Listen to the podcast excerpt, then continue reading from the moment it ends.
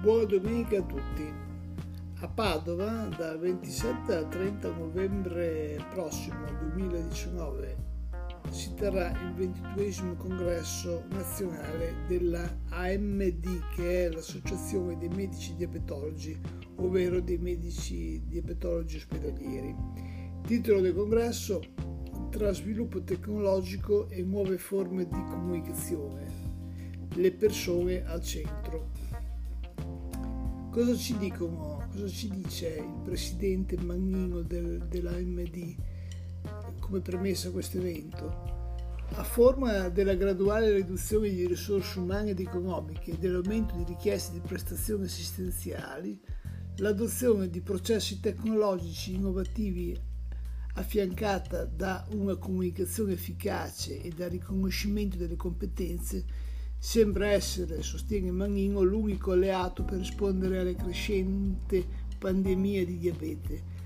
La diabetologia sta rapidamente modificando i propri modelli organizzativi, adeguando e integrando il proprio lavoro nei processi di evoluzione del sistema sanitario.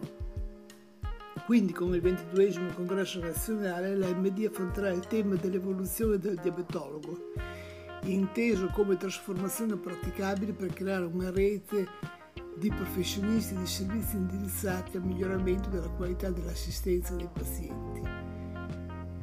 In questo nuovo contesto la diabetologia è identificata come nodo critico per il funzionamento della rete, nell'intento di identificare i principali determinanti dell'evoluzione. I lavori congressuali avranno il compito di identificare valori e criticità di un network di cura del paziente, analizzando l'applicabilità del modello nei vari contesti della pratica clinica.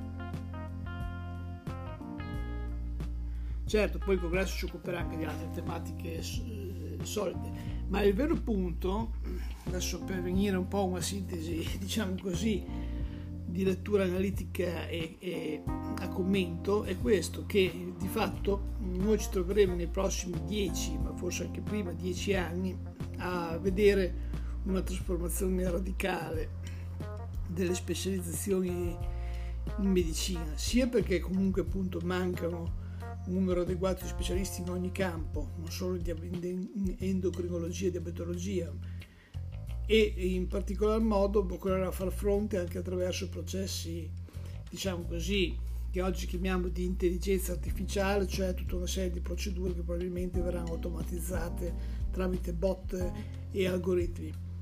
Il vero problema però è che in questa fase di transizione, chiaramente, come già si vede già nel presente attuale, ci saranno delle oggettive difficoltà.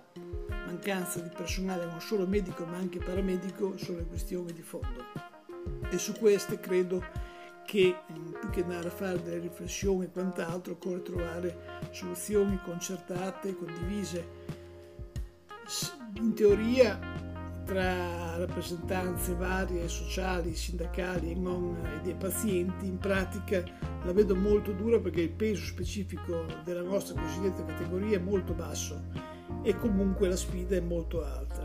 Non ci resta che essere ottimisti, sperando appunto di trovare delle soluzioni adeguate per tutti.